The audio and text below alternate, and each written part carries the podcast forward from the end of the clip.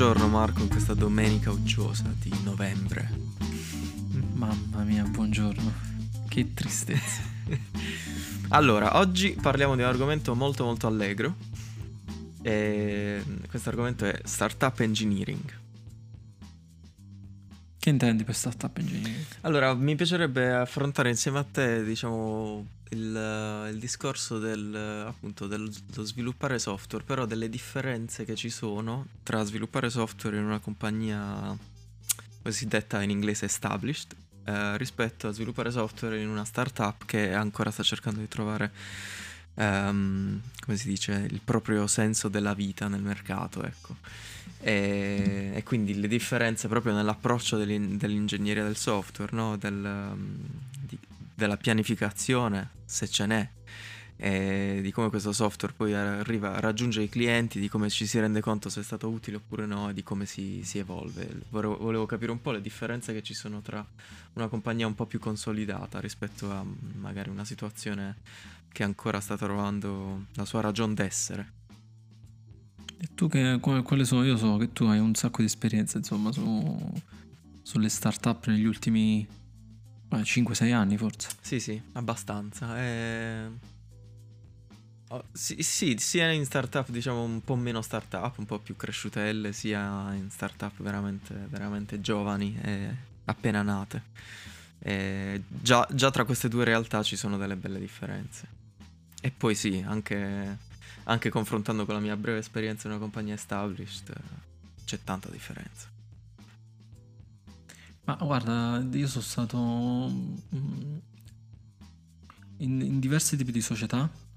Sono, all'inizio della, della, mia carriera sono stato in società mm, che lavoravano, diciamo che erano proprio corporate, se possiamo dire, perché eh, lavoravo fondamentalmente con la pubblica amministrazione, quindi diciamo erano quelle società dove l'apparenza conta più della sostanza.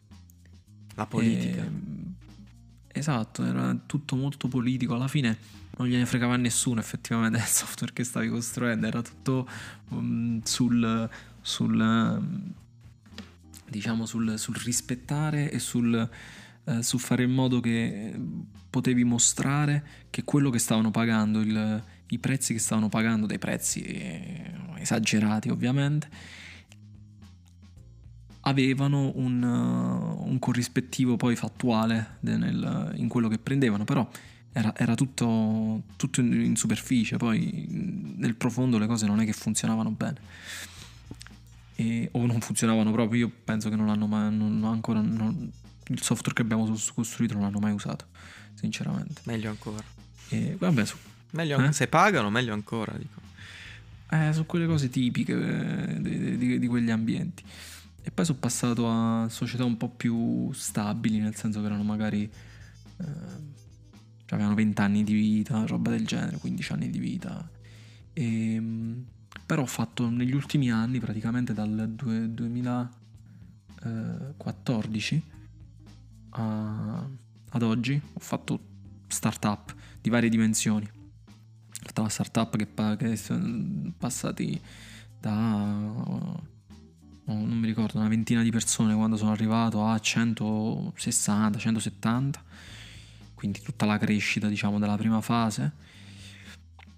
O in realtà della, cioè, della, della, fase avanzata la prima fase avanzata ecco diciamo di una startup.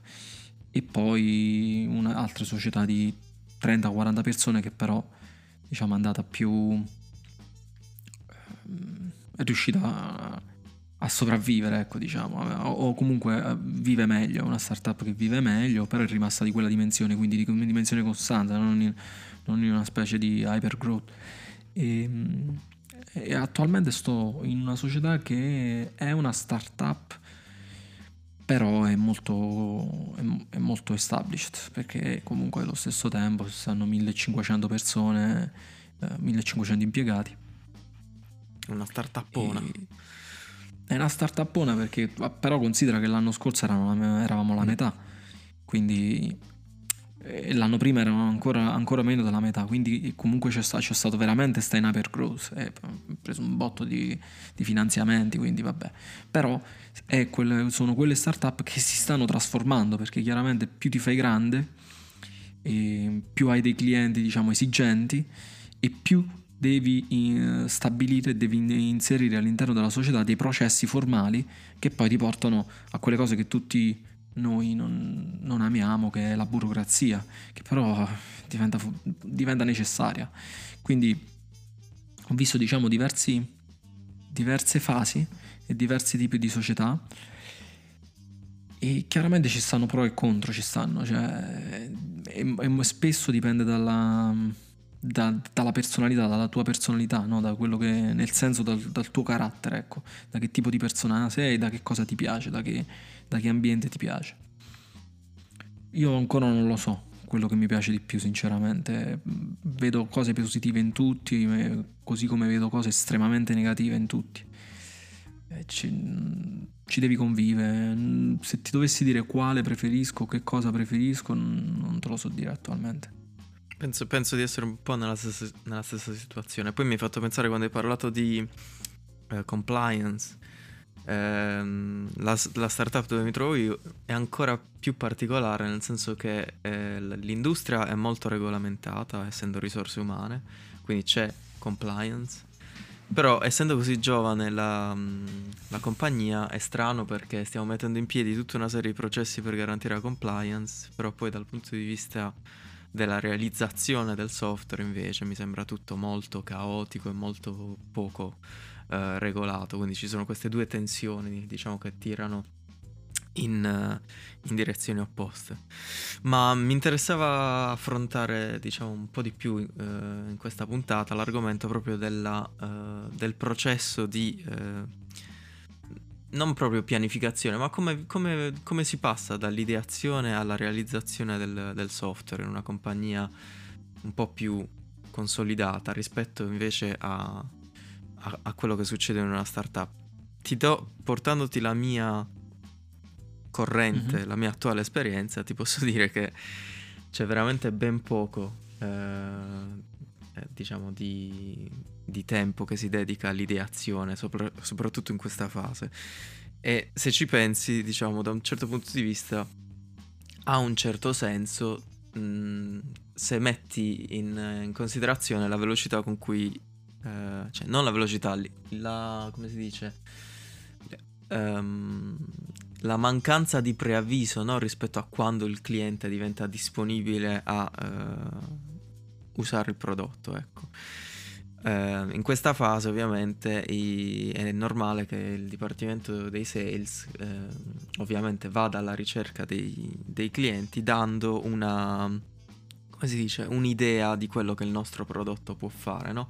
Parte di questa idea è, è già realtà, parte di questa idea invece dipende dai casi d'uso dei clienti che eh, si affacciano e si rendono disponibili, no? Il problema è che quando un cliente eh, per cui la maggior parte dei casi d'uso ancora non sono stati implementati si dà disponibile a acquistare la tua soluzione, Beh, da quel momento in poi parte la corsa frenetica a realizzare le funzionalità che sono state promesse a, a questo cliente, no? E puoi essere fortunato e magari il cliente che hai individuato ehm, ritieni che rappresenterà il 90% dei casi d'uso futuri dei clienti futuri, però al momento non hai, hai ben poco no? di, di, pronto di, quella, di, quella, di quel prodotto e quindi si parte, si corre, si realizza il prodotto e mm, c'è poco, pochissimo tempo per pianificare perché ovviamente sono state eh, date delle aspettative no, al cliente per, rel- relativamente a quando sarà pronto, quando il cliente potrà usufruire di questo prodotto, anche perché se, se facciamo un attimo, se zoomiamo un attimo nella situazione del cliente, questo, nel mio specifico caso stiamo parlando di grossissime enterprise che hanno dei dipartimenti interi che si dedicano all'adottare soluzioni per migliorare dei processi interni e solitamente quando sta succedendo questa valutazione non c'è un unico prodotto che si, che si valuta no? da parte di questo cliente, ci sono almeno due o tre prodotti che vengono valutati, si valuta quanto costano, si valuta come impatteranno i processi interni, si valuta no, tutta la, la timeline di adozione, quindi dal loro punto di vista arrivano delle, dei vincoli molto stringenti, no? E, e spesso queste date, che vengono poi vomitate sugli ingegneri, partono proprio dai clienti, nel senso che sales vuole giustamente cercare di venire incontro alle esigenze del cliente dal punto di vista delle date che sono prefissati e quindi si, si parte con questo programma di adozione che ovviamente deve rispettare queste, queste, date, devi promettere che entro tale data sì sicuramente lo potrai provare il software, potrai renderti conto se effettivamente fa il caso tuo oppure no, e quando magari dietro poi ci sono gli ingegneri che si stanno strappando i capelli perché ancora sono ben lontani da... Se ce ne hanno ancora. Esatto, quei pochi rimasti, quei pochi rimasti. E quindi penso di aver dato no, un quadro della situazione frenetica e c'è vedo ben poca opportunità in questa situazione per infilare una pianificazione no? dal punto di vista proprio di requisiti non funzionali del software, capire come, specialmente se non hai niente ancora in, quel, in quello spazio, no? specialmente se non hai pratiche consolidate dal punto di vista di monitoring, pratiche consolidate dal punto di vista di QA, ad esempio, di, di testing. Eh, e quindi bisogna un po' Così bisogna un po' tenere presente questa, questa situazione. Quindi magari questa è a grandi sì. linee la mia, la mia situazione. Ma guarda, secondo me tanto dipende dalla fase in cui si trova la società. Da, da, da, quello che mi dici sembra, mi sembra che voi state in una fase dove avete eh, la necessità di acquisire clienti, cioè quello che hai descritto praticamente è, è il tipico pattern dei sales che vendono funzionalità che non esistono e, ehm, e soprattutto quello che sono delle offerte poi fondamentalmente a ribasso, perché anche se tu non abbassi il prezzo, ma gli, as- gli, alzi l'offerta che gli stai facendo, stai facendo praticamente un'offerta a ribasso, perché stai offrendo più di quello che hai per lo stesso prezzo da cui è ripartito. Esattamente, Quindi, esattamente. E, ehm, però è vero anche che se, se la società è in una fase in cui ha fortemente bisogno di acquisizione, poi possiamo discutere sul fatto che tutte le società hanno sempre bisogno di acquisizione di nuovi clienti, ok? Questo siamo, è chiaro, cioè è, la, è, il motivo per cui vivono le, le, società, però è vero pure che stiamo parlando di start-up che bruciano cash uh, mensilmente, quindi hanno bisogno di acquisire perché devono, devono, devono ridurre il loro, mh, il loro burning rate, no? E, ehm, e comunque devono provare agli investitori che quello che, che, avevano pianificato e la società che stanno costruendo funziona e quindi c'è un, c'è un, non, non, c'è solo un product, ma, un product fit ma anche, un, c'è anche il product market fit cioè ci sta gente che solo compra questo esatto. prodotto e, ehm, quindi di, dipende chiaramente io penso che, che in queste fasi sia sia ragionevole, ne abbiamo parlato un po' anche in uh, Tech Depth, uh, proprio una delle prime eh, puntate, dei primi episodi che abbiamo fatto. Eh, io penso che sia ragionevole sacrificare, come dici tu, questo tipo di eh, pianificazione strategica ehm, quando stai in una fase di, in cui hai bisogno di, di, di un'acquisizione, diciamo nel corto periodo, comunque hai bisogno di una forte acquisizione. Detto questo, non puoi sacrificarlo per sempre perché le decisioni strategiche sono quelle che poi ti supportano il business sul lungo termine. Quindi se non fai mai decisioni strategiche, se non, le, non, diciamo, non gli dai una priorità maggiore rispetto ai, um, diciamo, a, quei, a, quei, successi nel, nel breve periodo, eh, poi porta, comporta un sacco di problemi, comporta a volte il fallimento vero e proprio della società. Eh, però questo è, come dicevi tu, è un, una fase della società de- che deve avere un inizio e una fine. Eh, se, la, se, la, perpetui, diciamo, questo, questo, tipo di fase, e spesso si tende a perpetrarla perché? Perché i soldi che arrivano dentro dai clienti più, diciamo, più, hanno più attrattiva rispetto a prendere una decisione tecnologica di come scalare, non lo so, la, la pipeline di test per esempio, no? E dici dobbiamo spendere tre settimane a fare questa cosa perché funziona bene. Guardala. Non, non, non, c'è un collegamento diretto dal punto di vista del business tra quell'investimento, spesso, eh? non, non, sto dicendo che è sempre così, non sto dicendo che è così perché sono contrario a questa cosa, però spesso il business non vede un, un, diciamo, un ritorno diretto da quell'investimento sulle uh, revenue. Guarda, per me forse l'aspetto più brutto, più negativo di una situazione così, eh, ancora più del technical debt proprio dal punto di vista tecnologico e del, dal punto di vista del, degli, noi li chiamiamo enablers, cioè delle, dei cambiamenti tecnici che ti abilitano a fare qualcosa meglio in futuro.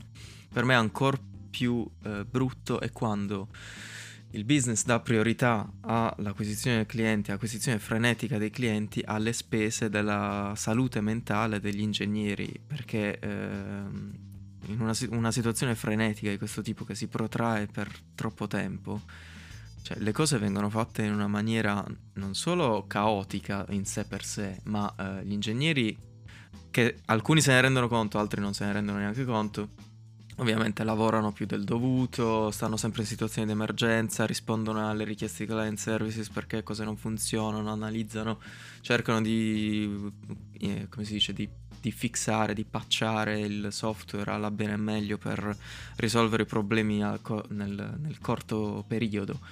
Però ehm, per me, dal mio punto di vista, questa è una grossissima spesa da parte dell'azienda perché quanto potranno durare, quanto potrà durare un team a lavorare così?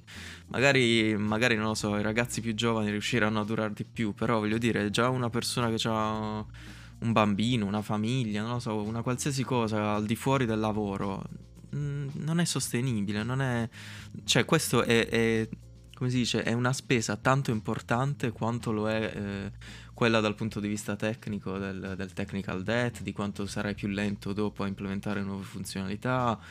Eh, per me questo è un aspetto che secondo me viene veramente poco poco preso in considerazione dal, dalle aziende e dal business. E ovviamente penso che i founder, i CTO e, e le persone più in alto nella gerarchia è come se avessero una tendenza a, a, sottovalutare il burnout di tutti i dipendenti poi che stanno sotto di loro. E, mm, gli sembra quasi Guarda, dovuto. non ti so dire se. Non ti so dire se, se lo sottovalutano o no, però quello che, quello che penso è che spesso questi, questi mm, come dici tu, i CTO i, i CEOs e via dicendo, hanno un... Um, fondamentalmente loro vivono per il business, ecco, diciamoci così, vivono per il business e quindi loro sacrificano in maniera cosciente e, e diciamo deliberata la loro vita per il business.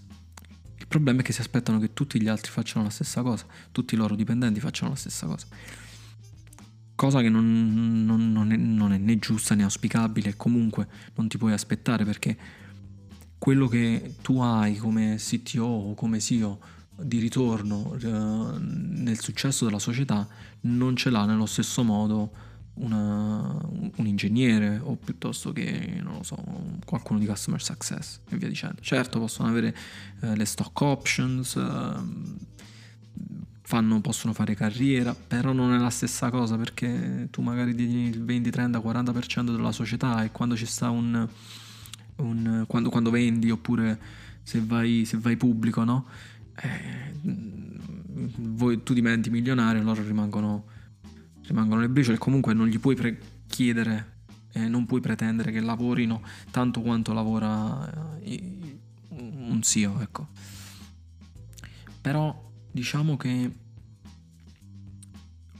sono d'accordo con te, è chiaro che l'aspetto umano è fondamentale perché alla fine questa è una cosa che, che, che, che ho sempre detto, alla fine eh, chi fa il software, chi fa eh, chi dà il servizio sono le persone, alla fine tutto diciamo eh, si riconduce al, all'aspetto umano, perché siamo noi che poi scriviamo software, siamo noi che, eh, che, parliamo con i clienti, siamo noi che rispondiamo ai clienti che si lamentano di qualche cosa, sono le persone che, eh, che, hanno, che hanno, delle idee per risolvere i problemi e via dicendo. Quindi tutto si eh, finisce diciamo, in, in questo aspetto, tutto si riconduce a questo aspetto e tralasciarlo oppure spingere le persone ai, ai limiti delle proprie possibilità diventa un diventa un problema che come quello del technical debt poi può portare appunto alla, al, um, al, fallimento della società.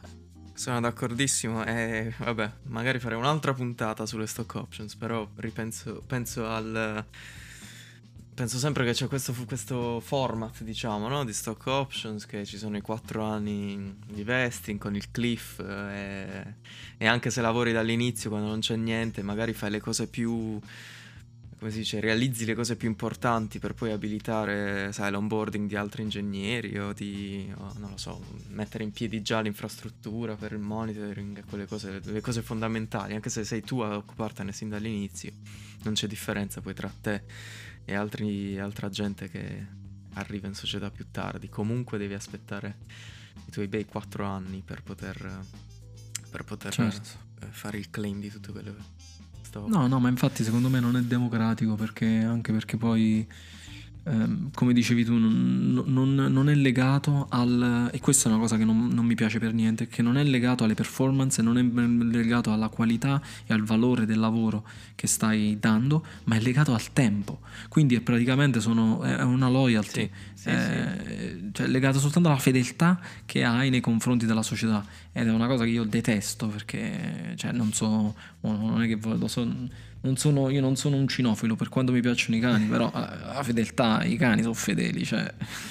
No, ma infatti c'è, c'è, c'è ancora, eh, non, non, tanto, a, quantomeno qui eh, in Irlanda, non, non, l'ho visto così tanto, diciamo, ehm, così forte questo sentimento però sì, di base c'è sempre una certa aspettativa da parte dei fondatori, dei, dei CEO, dei, comunque di quelli che, che, hanno la maggiore fetta no? di, di, di, società, di aspettarsi che è una startup, quindi ti innamorerai di lavorare così e lo farai perché vuoi il bene della startup. Ora, per quanto vogliamo il bene dell'azienda per cui lavoriamo, però per prima cosa vogliamo il nostro bene, cioè non è che possiamo morire per un'azienda che non è neanche nostra, a quel punto ce la, ce la, fondavamo, ce la fondavamo, noi. Eh, assolutamente. E tra l'altro c'è, c'è, un, c'è un, libro eh, molto bello che, che parla di, di, una cosa simile, poi è un, è un, po' più concentrato diciamo anche sulla società allargata, nel senso della società proprio come,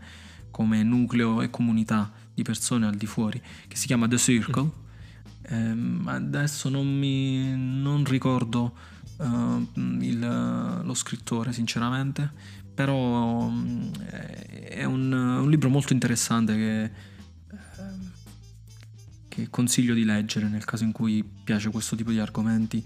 È una specie, diciamo, ecco, sta sul filone di, di 1984, se vogliamo dirlo, per quanto sia contestualizzato all'interno di una società, eh, di una società nel senso di una, di una compagnia. Uh, l'autore si chiama e... Dave Eggers per i nostri ascoltatori, giusto? L'ho appena, l'ho appena grazie, cercato, eh, non, non, l'ho letto. ehm, però, ah, guarda, una cosa che, che, che è interessante, eh, è uno spunto interessante, e che vorrei chiederti. Secondo te, in una società più grande e più uh, stabile, diciamo, è diverso? O, o, o meglio, questo tipo di fenomeno non è presente per nulla? Eh. Perché io, io ho una, una, mia stai, idea. Stai parlando del, dell'aspetto del, del burnout o, o, dell'aspetto dell'engineering, dello startup engineering? Dello startup engineering in generale. No, io penso che ci sia sempre questo aspetto, però ehm, le, le, compagnie che secondo me hanno successo sono quelle che si rendono conto che a un certo punto c'è il, eh, il bisogno di eh, regolare un po' di più la, la produzione del software, no? E quindi prima di buttarsi a capofitto a scrivere codice, perché al momento quello che vedo io, che una funzionalità, implementare una nuova funzionalità per un cliente significa aggiungere codice a quello che sta, senza farsi altre domande. Invece per me le, le, le aziende di successo sono quelle che quando nasce l'idea di sviluppare qualcosa di nuovo, di uh, estendere le funzionalità del prodotto, si riflette un attimo a che cosa significa dal punto di vista non funzionale, si riflette un attimo quanto questo sia in linea con il core business o, o se piuttosto bisogna integrarsi con un software esistente, con un'integrazione esistente, si, si riflette su uh, quanti, quanto a lungo termine questa nuova funzionalità verrà utilizzata eh, rispetto al profilo di clienti che noi stiamo, stiamo attraendo. Diciamo, ci sono tutte queste domande che secondo me eh, vanno fatte, che non significa fare una pianificazione da qui a 12 mesi, però ehm, quantomeno registrare le decisioni no, che si vengono prese e il motivo per cui sono state prese in modo tale che retrospettivamente si possa analizzare si possa migliorare, no? invece di semplicemente ok, partiamo, scriviamo codice, aggiungiamo un nuovo controller, aggiungiamo una nuova API e magari non ci si, non ci si rende conto neanche se eh, le, il, il backend come è realizzato ora sia, come si dice, fit per il, il, caso d'uso che stiamo andando a supportare. Magari non, possiamo, non funzionerebbe se estendessimo solo il backend esistente. Questa nuova funzionalità ha bisogno di un backend separato, ha bisogno di una scalabilità orizzontale eh, differente rispetto a tutto il resto. Ci sono queste domande che secondo me non vengono, non vengono neanche fatte eh, da, da, da alcune startup eh, che sono in una fase di crescita molto molto rapida e, e, come si risolvono i problemi poi in queste situazioni? Si buttano soldi su AWS, si va di scalabilità orizzontale comunque, ah, si certo. incontrano i problemi però de, del, scaturenti dal fatto che tu non hai progettato per la scalabilità orizzontale, insomma è il solito firefighting cosiddetto. Sì, ma guarda, io sono dell'idea che in realtà... Allora, io questa cosa l'ho vista, questo tipo di, diciamo, di pattern lo vedo anche dove sto adesso fondamentalmente. Eh, ci sono, diciamo, questi problemi di, um, di... Mm, adesso non mi viene in italiano, però um, diciamo che cerchi di muoverti uh, troppo, troppo velocemente. Cioè, quindi troppo, vai, cerchi di fare troppe cose troppo velocemente. Ehm, però secondo me dipende fondamentalmente dal tipo di società in cui lavori, cioè che tipo di società è. Per dire, questa è la differenza di cui spesso si parla se sei una tech company o una sales company. A me non piace molto la, diciamo, la categorizzazione, però il senso che ha questa cosa è che se il tuo obiettivo e la cosa che tu c'hai sempre in mente, solo in mente, è vendere, è chiaro che tu vai sempre a prediligere la velocità e quindi la quantità sulla qualità, perché tu devi offrire di più, devi, devi, acquisire di più, eccetera, eccetera. Se invece tu sei una product company, una tech company, e quindi ti, diciamo, ti concentri di più sulla qualità di quello che stai, eh, che stai, che stai costruendo, e, e, e, quindi diciamo, mh, fai una scommessa sul fatto che ehm, costruendo qualcosa di più qualità e più solido, poi nel tempo quelle vendite o diciamo quei soldi che tu ti aspetti che, che, che entravano nel breve tempo nel caso contrario, eh, diciamo rientrano in un lasso più, più lungo. Ecco, quindi c'è un ritorno di investimento che è un po' diluito di più nel tempo rispetto a quell'altro. Però dipende dalla mentalità, secondo me, dipende da che mentalità ha il business sul, sull'acquisizione, su come acquisire, sul, su come crescere la società. Se tu vuoi crescere in poco tempo e tanto, eh, l'unico modo è fare quelle, quelle, diciamo, quelle porcate di cui stavi parlando tu. Eh, non, non c'è altro modo, cioè, pensaci, non c'è altro modo per farlo. Cioè, come fai a crescere veloce senza scrivere, senza scrivere monnezza? Allora, la mia, non lo so, forse è solo una mia, così, eh, una mia idea campata in aria, però io penso che quelle aziende che ehm, riescono a ottenere finanziamenti molto presto, anche prima di aver dimostrato una market fit, una product market fit, eh, queste aziende hanno molta, molta più pressione mh, dal punto di vista degli investitori nell'acquisizione dei, dei clienti, no? E, e, perché ovviamente l'investitore mette i soldi ad un certo punto nel tempo e si aspetta un ritorno eh, dopo un certo delta di tempo, no? Queste aziende eh, hanno una, una, fortissima pressione da parte degli investitori nell'acquisizione di clienti, giustamente, però eh, penso che queste siano anche le aziende che sono più portate a lasciarsi dietro montagne di technical debt, proprio dovute a questa pressione. Poi ci sono aziende invece che per, per uh, fortune loro, diciamo, uh, fortuna degli investitori, situazione, situazione, proprio di vita degli investitori, è quello che, scusami, non degli investitori, dei fondatori, situazione di, di, creazione proprio del, dell'idea iniziale, hanno, hanno, queste, queste, aziende hanno una crescita un po' più organica, no? Quindi magari nascono perché hanno un'idea, realizzano un prodotto perché pensano che ci possa essere un mercato e senza magari finanziamenti o semplicemente di tasca loro riescono a validare il mercato e riescono ad acquisire i primi clienti, no? Allora io penso che queste, star- queste aziende che non hanno ancora investitori esterni abbiano l- la... Mm, come si dice? Eh, siano nelle condizioni di poter prendere delle decisioni tecniche che le renderà più agili in, fu- in futuro, ma allo stesso tempo permetterà di crescere e di scalare la propria te- tecnologia in maniera organica, appunto, in modo tale che poi quando prenderanno gli investitori e arriverà la pressione degli investitori, riusciranno ad acquisire clienti con un minor compromesso dal punto di vista tecnologico. E io penso che siano proprio queste le aziende che hanno più successo. Ehm, diciamo, rispetto ai propri competitor, perché ci sarà sempre la competizione di acquisire clienti più velocemente possibili e magari di eh, promettere delle funzionalità, no? Chi promette di più magari acquisisce di più. Però eh, se poi il prodotto non funziona, se continua ad essere instabile o se mm, magari ha tutte le funzionalità che il cliente voleva, però poi sono inutilizzabili, il cliente verrà perso no? da, da, quello che ha corso più velocemente certo. e probabilmente verrà acquisito da quello che è andato un po' più cauto.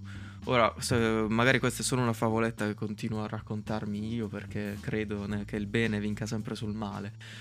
Però ehm, per me questo è uno degli aspetti, diciamo, del, del, degli investimenti nelle startup che eh, influenza molto l'aspetto proprio tecnico di come le cose vengono, vengono realizzate dal punto di vista del software. Sì, sì, quella è la sindrome, quella la chiamo la sindrome di Hollywood. Uh, pensare che tutti i film che abbiamo visto che i buoni vincono sempre, i cattivi non vincono mai, cioè è una cosa io ho sempre, ho sempre contestata sta cosa perché dico è possibile che nella realtà non ci sta una volta che il cattivo no, vince, dai, non, non, non è credibile. Eh, comunque, ma pure per statisticamente, certo. insomma, dai, pure da, diamogli un po' di... Vabbè, comunque. Ehm, sì, sì so, io so, sono d'accordo ehm, ed è vero che, che chiaramente più la pressione è alta perché hai degli investimenti, più si tende a, diciamo, a fare scelte di, di, di, corto raggio. Però secondo me il, poi il... Mm, ecco, eh, questa cosa la ripeto sempre, è il management secondo me che poi ti cambia la società. E, e, ho visto CTO che non prendevano mai la decisione diciamo, di, di fermare eh, questa, questa folle corsa al alla, a costruire più feature eh, e concentrarsi sulla stabilità del prodotto. Eh, quelle sono scelte che purtroppo fa il management e, e che poi, ripeto, portano, comportano eh, il successo o il fallimento della società. Ma guarda, io, io mh, parlavo qualche, qualche tempo fa, parlavo con un founder di una società, una società grande, e mh, e lui mi diceva, mi diceva questa cosa che, che, diciamo aveva un approccio molto user based, no? quindi pensare sempre ai bisogni del cliente, bisogni dell'utente, bisogni del cliente, bisogni dell'utente, eccetera, eccetera. Io sono d'accordo su questa cosa, no? Sono d'accordo, è fondamentale pensare al bisogno dell'utente. Però c'era questa cosa che, che lui, diciamo, aveva e in un certo senso ammetteva anche che non si deve essere troppo, gli ingegneri non dovrebbero essere troppo techy. Allora io su questa cosa sono d'accordo e in disaccordo. Nel senso, secondo me gli ingegneri devono essere techy, cioè devono essere persone che hanno un focus sulla tecnologia importante e devono essere persone che, diciamo, curano l'aspetto tecnologico sono d'accordo che gli ingegneri devono avere una forte eh, diciamo, punto di vista dell'utente, devono guardare e quindi devono capire come eh, delle scelte tecnologiche poi si traducono in effetti in vantaggi o comunque in valore per il, per il, per il cliente. Quello che non sono d'accordo è il fatto che questa cosa debba portare a tralasciare la parte tecnologica, perché è quello che spesso uh, questo tipo di, di approccio, dire l'ingegnere deve essere user focused poi ti porta col tempo a tralasciare l'aspetto tecnologico e secondo me dire no questi sono troppo techi pensano soltanto a tecnologia eccetera eccetera eccetera è sbagliato perché la tecnologia, anche come l'esempio che facevi tu di scalabilità di un, di un endpoint oppure di scalabilità di un servizio, ok? Certo, un, ha un focus prettamente tecnologico, ma il, il, diciamo, il risvolto, il, uh, le conseguenze di, di, di avere quell'approccio poi si ripercuotono sul prodotto. Quindi se tu fai una scelta tecnologica sbagliata, alla fine il prodotto non funziona bene oppure ha dei problemi di un certo tipo. Ha anche diciamo, il focus nella tecnologia, non è anche quello un focus sul... Um, sul, sul, sul, sul, cliente, quindi sull'utente finale.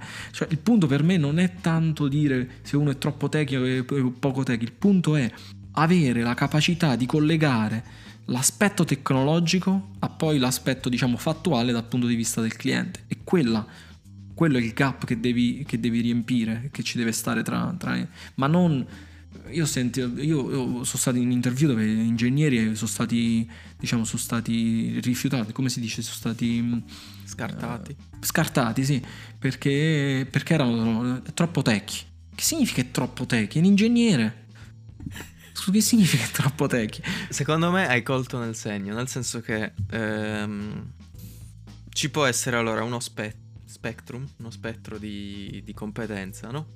Eh, dal punto di vista di, di, noi professionisti della produzione del software. E ci sono quelli che partono con i propri ragionamenti dal livello più basso, cioè dal punto di vista proprio dell'implementazione, no? Ci sono quelli che proprio qualsiasi cosa tu gli dici eh, qualsiasi esigenza diciamo di prodotto loro partono sempre dal punto di vista tecnico no? e poi risalgono al, al valore finale no? dell'utente quindi tutto viene come si dice viene guidato dagli, dai, dai cosiddetti dettagli implementativi e poi ci sono quelli invece molto focalizzati sul prodotto che sono in grado di capire proprio dal punto di vista della user experience dal punto di vista proprio del, del, del bisogno dell'utente finale e, e, poi da lì ovviamente sviluppano il software eh, tecnicamente. Però hai, hai, ragione, secondo me ultimamente ci si sta eh, spingendo troppo su questo lato dello spettro no? che, che, cerca di partire dal, dall'esig- dall'esigenza del pro- del, dell'utente finale, quindi del, della user experience e del, del valore che vogliamo eh, consegnare all'utente. Però il problema è spesso che questa analisi si ferma lì, nel senso, ok, abbiamo capito l'esigenza dell'utente, abbiamo capito che cosa dobbiamo fare, si parte, facciamolo. E manca tutto quell'aspetto tecnologico invece di analisi eh, che ci dice, ok, abbiamo capito che cosa dobbiamo fare, abbiamo capito come il sistema si deve comportare per l'utente Adesso analizziamo il nostro sistema attuale è in grado di supportare questo, questi casi d'uso, è in grado di sostenere questo, questa funzionalità o c'è qualcosa che dobbiamo cambiare dal punto di vista tecnologico? Gli input che stiamo ricevendo dall'utente sono, diciamo, vengono trasformati adeguatamente in output per l'utente finale? Eh, abbiamo fatto tutte le considerazioni di monitoring, compliance, sicurezza, tutte queste cose qua. Eh, le strutture dati che stiamo usando sono in funzione, diciamo, dell'utente finale. Tutto, que- tutto questo ragionamento, secondo me, si perde, si sta, ve- si sta perdendo ultimamente perché il focus è sempre più ehm, il prodotto, l'utente finale, quello che l'utente vede, quello che stiamo vendendo ai prossimi clienti. Però non c'è nessun, nessun discorso, diciamo, dal punto di vista proprio del, dei dettagli implementativi che non sono meno importanti. Sicuramente vengono dopo, nel senso prima bisogna individuare il bisogno dell'utente e che cosa eh, che valore vogliamo dare e poi da là scaturiranno tutte le decisioni tecnologiche. Però eh, non, si, non, eh, non, va bene che si, si, capiscono i bisogni dell'utente, si individuano le, le, le, estensioni di prodotto da sviluppare e basta, si parte in quarta a fare quello, senza chiedersi minimamente dal punto di vista tecnologico se ci sia un fit oppure no. Dal mio punto di vista un grande danno al, al settore lo ha fatto Facebook con il loro motto Move fast and break things. No, io sono no, no, serio, eh, no, secondo me hanno fatto un grandissimo danno al settore dicendo questa cosa. Poi io sono d'accordo che alcune volte può servire, però mm, utilizzarlo come un, un principio di, di, di, di, sviluppo, no? È, è, è Eh, sono sbagliato, stati cioè, furbi. doveva rimanere Sono eccezione. stati furbi loro, perché secondo me loro hanno fatto tutte, tutte le cose dal punto di vista tecnologico, hanno fatto i passi giusti per preparare il proprio sistema alla scalabilità e poi hanno detto agli altri move fast and break Esatto. things. Eh, vabbè, ma questo è come le cose di Spotify, no? Il modello di Spotify, la stessa cosa, ne parlano di sto modello, e poi dopo, dopo- do- tutti quanti lo provano a implementare, invece- fanno macelli clamorosi, poi dopo, dopo, tipo, dopo 5 anni dice, ah ma vi ricordate quel modello? Ah comunque non l'abbiamo mai usato così come, come l'abbiamo descritto. Quelli lo fanno apposta, così si sbaragliano la competizione. Mentre la competizione cerca di imitarli, loro vanno avanti. Esatto, esatto. E- ma, ma- ma poi come, cioè, la stessa cosa, la stessa cosa gli OKR, no? Che, che Google aveva fatto il, diciamo, questo manifesto dell'OKR, ma n- non li utilizza nel modo in cui la, cioè, quelli sono proprio, sono è soltanto un pitch, è soltanto una, una spiegazione teorica di come funzionano, poi non- come vengono applicati, non vengono applicati nello stesso modo in cui vengono spiegati. Eh, soltanto che chiaramente chi lo guarda dall'esterno Certo. ci prova certo. e fa macelli poi. Siamo sempre alla ricerca delle- della, best- della nuova best practice da seguire per, per risolvere tutti Sì, i esatto. problemi. Ma anche di soluzioni che non ti devi pre- preconfezionate. Esatto. Perché secondo me questa è la, la cosa, la cosa peggiore, che noi cerchiamo delle soluzioni preesistenti e preconfezionate per noi che noi dobbiamo soltanto prendere e applicare, senza pensare al contesto in cui le stiamo applicando. D'accordissimo. Vabbè, abbiamo divagato un po' rispetto al... Sì, sì, però è stato interessante, diciamo, ci- abbiamo avuto tanti spunti secondo me da questo tema iniziale dello startup engineering. Comunque abbiamo, abbiamo anali- analizzato un po' le differenze. Certo, certo, abbiamo divagato come al solito, però speriamo sia stato comunque utile. Va bene, dopo queste, quindi, queste divagazioni e queste digressioni, ricordate sempre di, di seguirci. E come sempre dice Alessandro, se non ci seguite siete delle cattive persone. e seguiteci ovunque, anche, anche sotto casa va bene. Sotto casa da Alessandro soprattutto. Sì, sì, Marco lasciatelo in pace. Anche perché lui deve riposare tra una puntata e l'altra. Sì, sì. E niente, ci sentiamo la settimana prossima. A presto. Ciao.